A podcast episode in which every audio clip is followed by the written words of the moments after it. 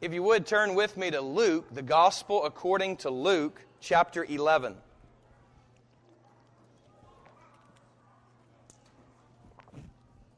The Gospel of Luke, chapter 11.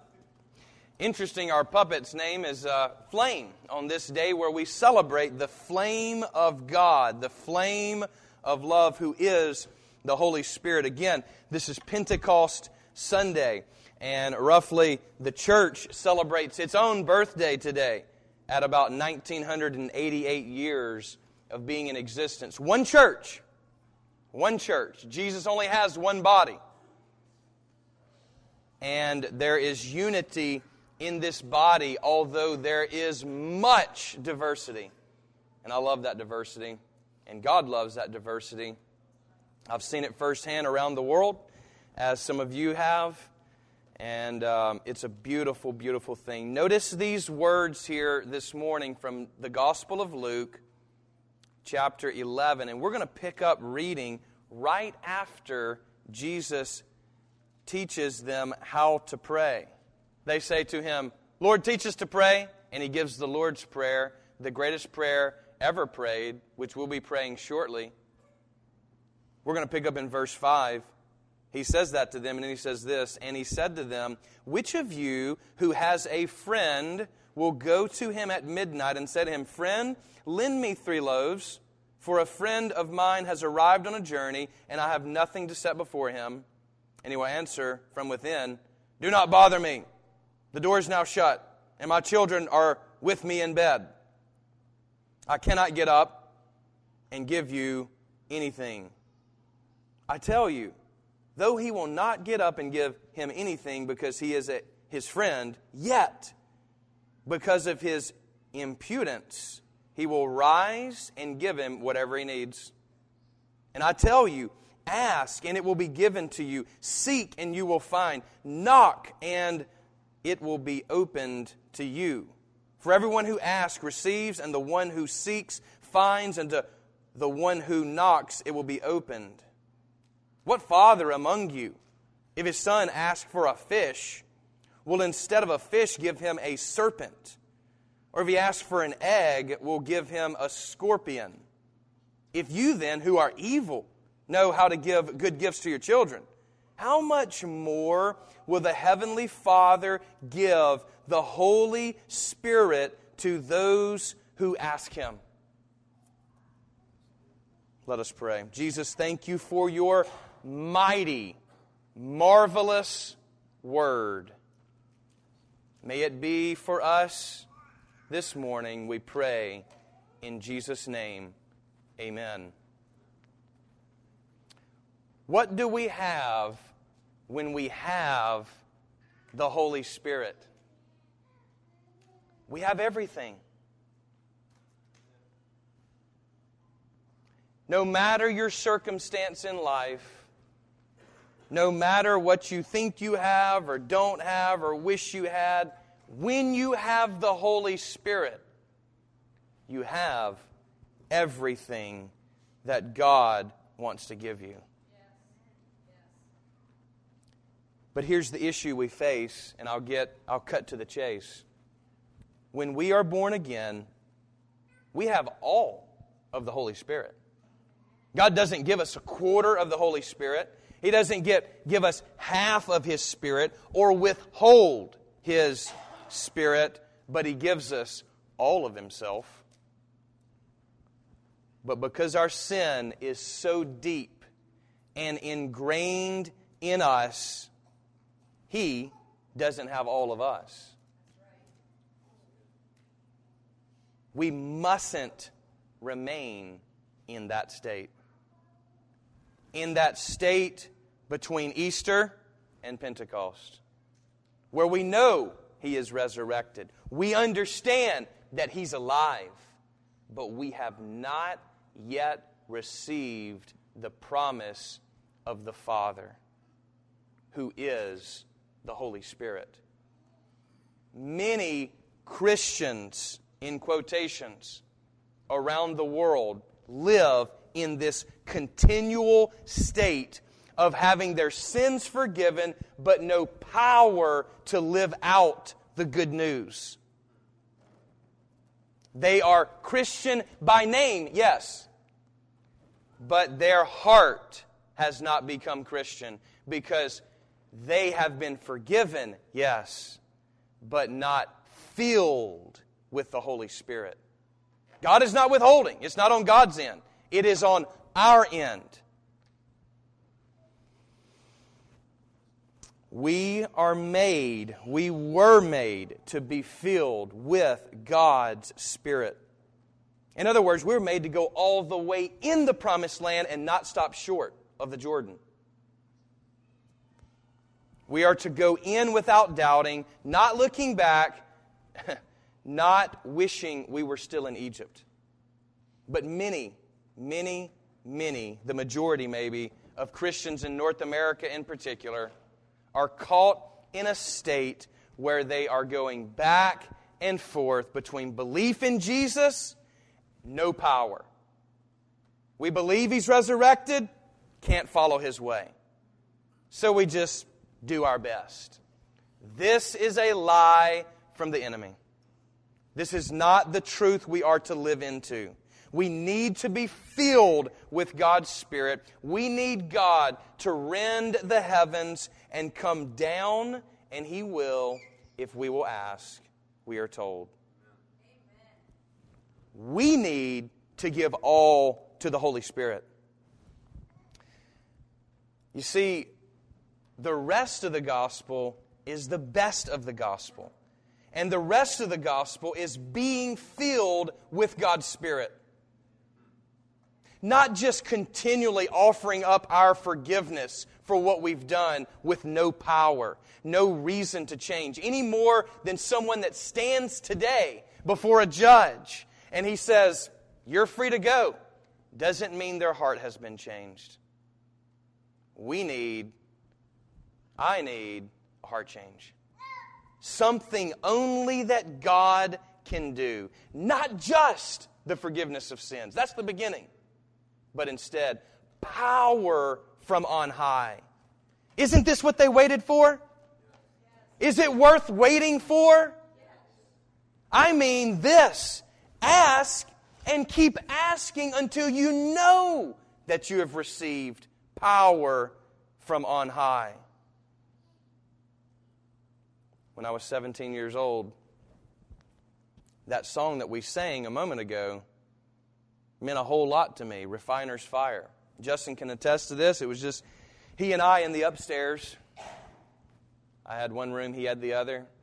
And every night, the nights that I would do my homework,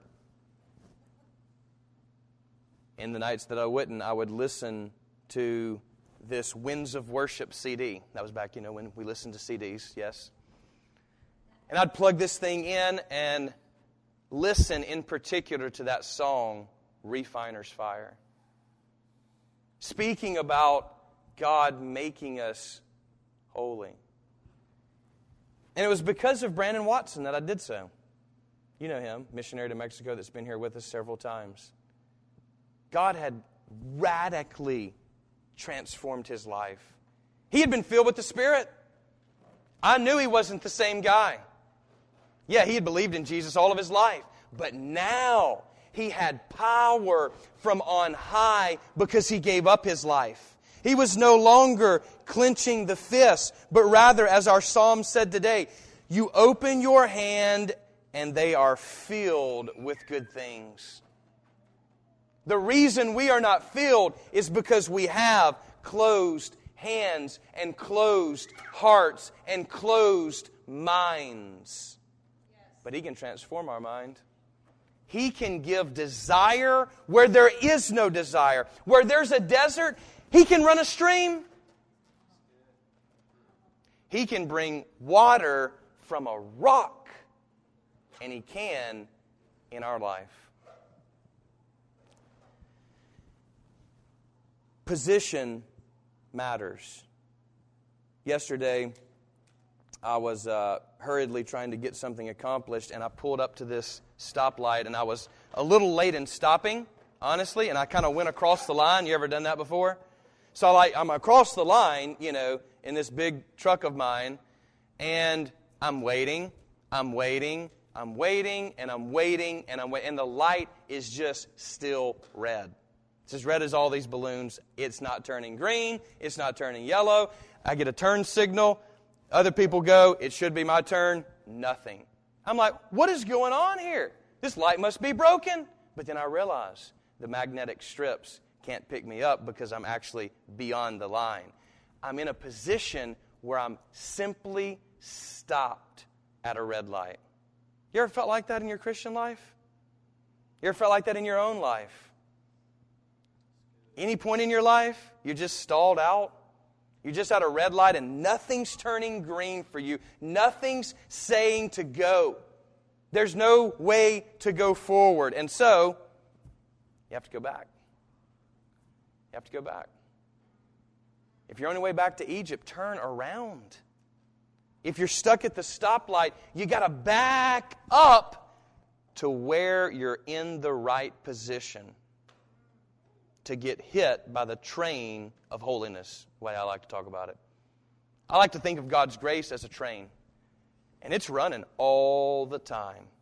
But we're too scared to get on the tracks. We're not willing to step out in faith and wait. And just as I waited and waited there, I had to back up, and then it recognized me, and I got a green light to go. What is our position? Our position must be one of open hands, not holding on to our life, but releasing our life to God. That is the only way to be filled with God, with His Spirit, His holy and holifying Spirit. Our posture matters, our position matters, our heart matters to God. So today, a wind. Today, tongues of fire. Today, the Tower of Babel is reversed. God's Spirit is poured out to all people, no matter. One of the, one of the greatest gifts I uh, ever received was, was a total surprise, and it was a shock, really shock and awe. And when I say it, I know Justin's wheels are turning already because he knows the exact same present that I'm talking about, and that is the G.I. Joe aircraft carrier. When we walked in on Christmas morning, that was shock and awe to get that thing. I mean, you could literally stand on that aircraft carrier, and in that moment, I knew there was a Santa Claus. Because my dad would have never bought something like that for us, nor would he have put it together. But you know, that's really not the best gift I've ever received. One of the best gifts I've ever received is, uh, is my wife, Jessica. And many of you know this if you know us at all, you'll know that she is one of the best gifts in my life, if not the best gift in my life, from God. She confirms, not Santa Claus, but that there's a God in heaven who wants me to succeed in life. Because without her, I would not. We've been in this church planting of Harvest Point for 10 years now. And there's been some very dark moments. There's been a lot of unknowns. Many of you have walked with us through those times.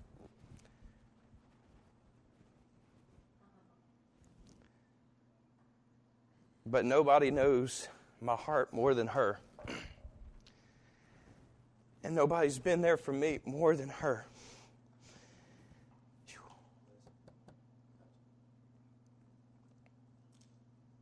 And she's a gift from God.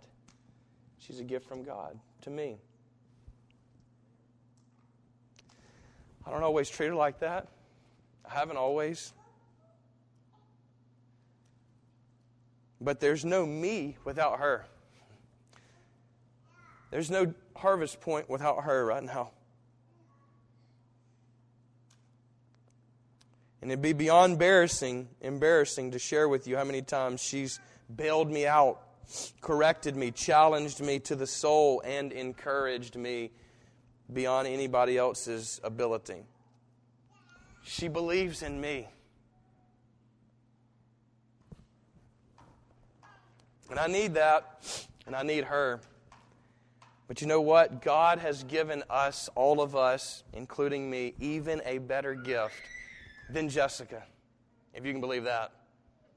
And that is the God who has transformed Jessica. And she would attest to it, just like I would attest to it in my own life.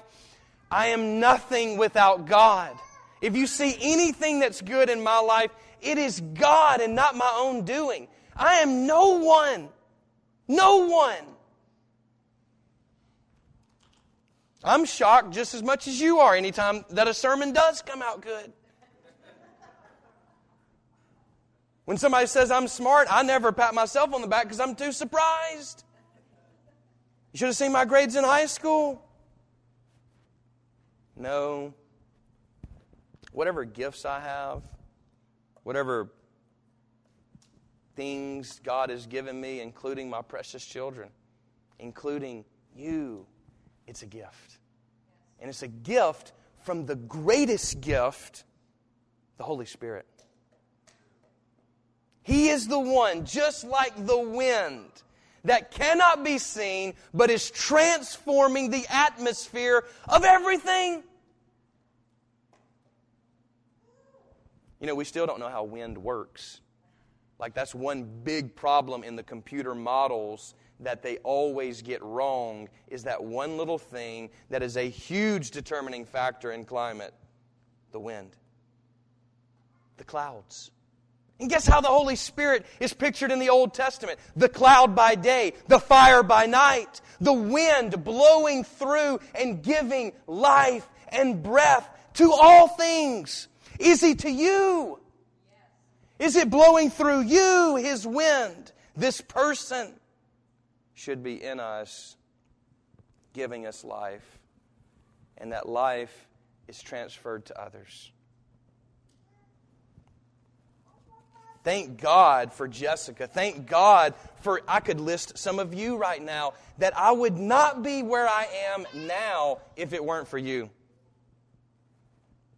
We have that kind of impact on each other because of the Holy Spirit. It's not our own conjuring power, it's His power. It's power from on high. He made us like this. so let's not let neglect to gather up together, to really pray together, to allow God's Spirit to breathe among us. 10 years now, and we still need His breath more than when we started. I need Jessica more than when I married her 13 years ago. I need her more. I need Him more.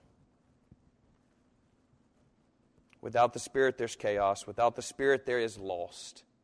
Without the Spirit, there's a valley of dry bones. Without the Spirit, there is confusion and a host of other evils.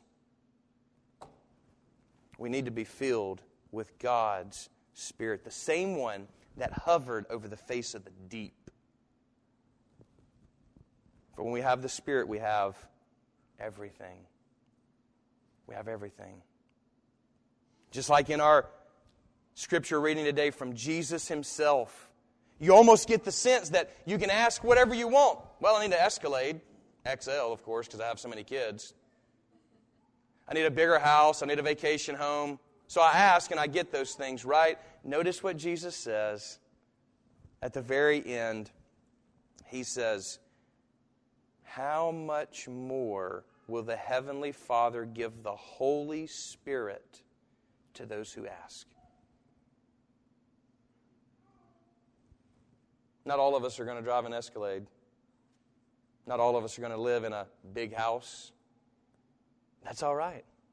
But all of us must be filled with God's Spirit. It is the one gift that He gives and He wants to give, and He's so eager to give today. And if you do not have God's Spirit living in you, it is not God's fault, but your own.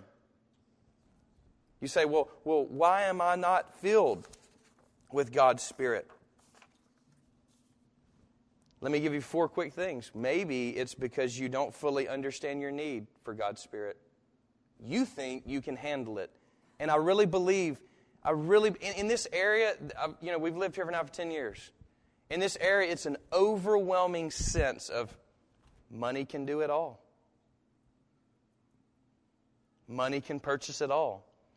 But I guarantee you this from personal experience, from watching it happen, it won't create a marriage. It won't make love. You can make as much money in the whole world, and it won't make a good house and a good home for your kids.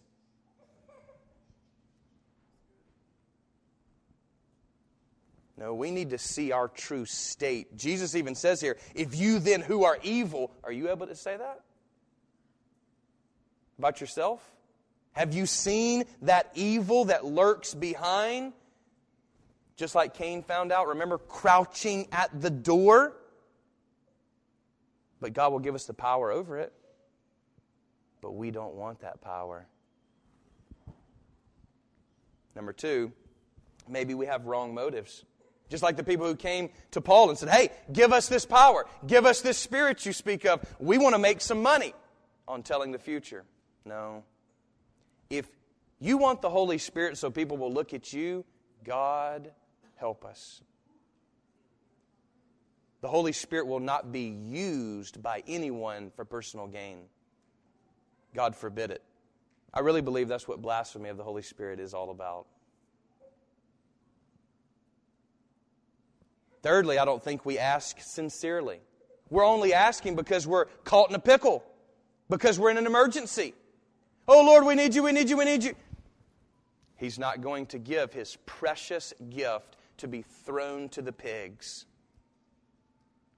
No, we ask and we will be answered when we search with all of our heart. Not just in emergencies. It's not a husband coming back crying and asking forgiveness because he's in an emergency. No, it must be from the heart, the whole heart, and nothing but the heart. You're not asking God just to come bail you out, but to live there eternally. Without rival. No rival. Fourth, maybe we don't ask.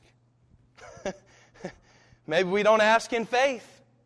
Maybe it's just as simple as asking and we don't. We try to figure it out every other way, we try to do every other thing, and we never ask for God's Spirit. God's power to overcome sin. Maybe because we're too comfortable in it. I don't know why. We just don't. You say, well, how then, what's the protocol for being filled with the Spirit? it's very simple. Jesus already told us. You just ask. You ask, not me. I, have been asking already that God fill you with His Spirit, that He fill me with His Spirit. I've been asking that since we started. Before, when God gave me the original vision for this church, I was asking for people to be filled with the Spirit of God. For there's nothing like walking in the Spirit, living in the Spirit, bearing fruit in the Spirit. But you have to ask. You have to go to God. So, why celebrate Pentecost today with us? Because the Spirit is the hovering wind that forms the formlessness, fills the void, and brightens the darkness. Because the Spirit is the breath that gives Adam life, mankind. Because the Lord comes into the garden in the spirit of the day to breathe out judgment to Adam and Eve. Because the Spirit strives with flesh. Because the Spirit equips us. Because the Spirit blows back the waters of the flood and the waters of the Red Sea and the nations of Canaan for us. Because the Spirit is the armor of Othniel, Gideon, Jephthah, Samson, Saul, David, and of Jesus. Because the Spirit was not taken from David.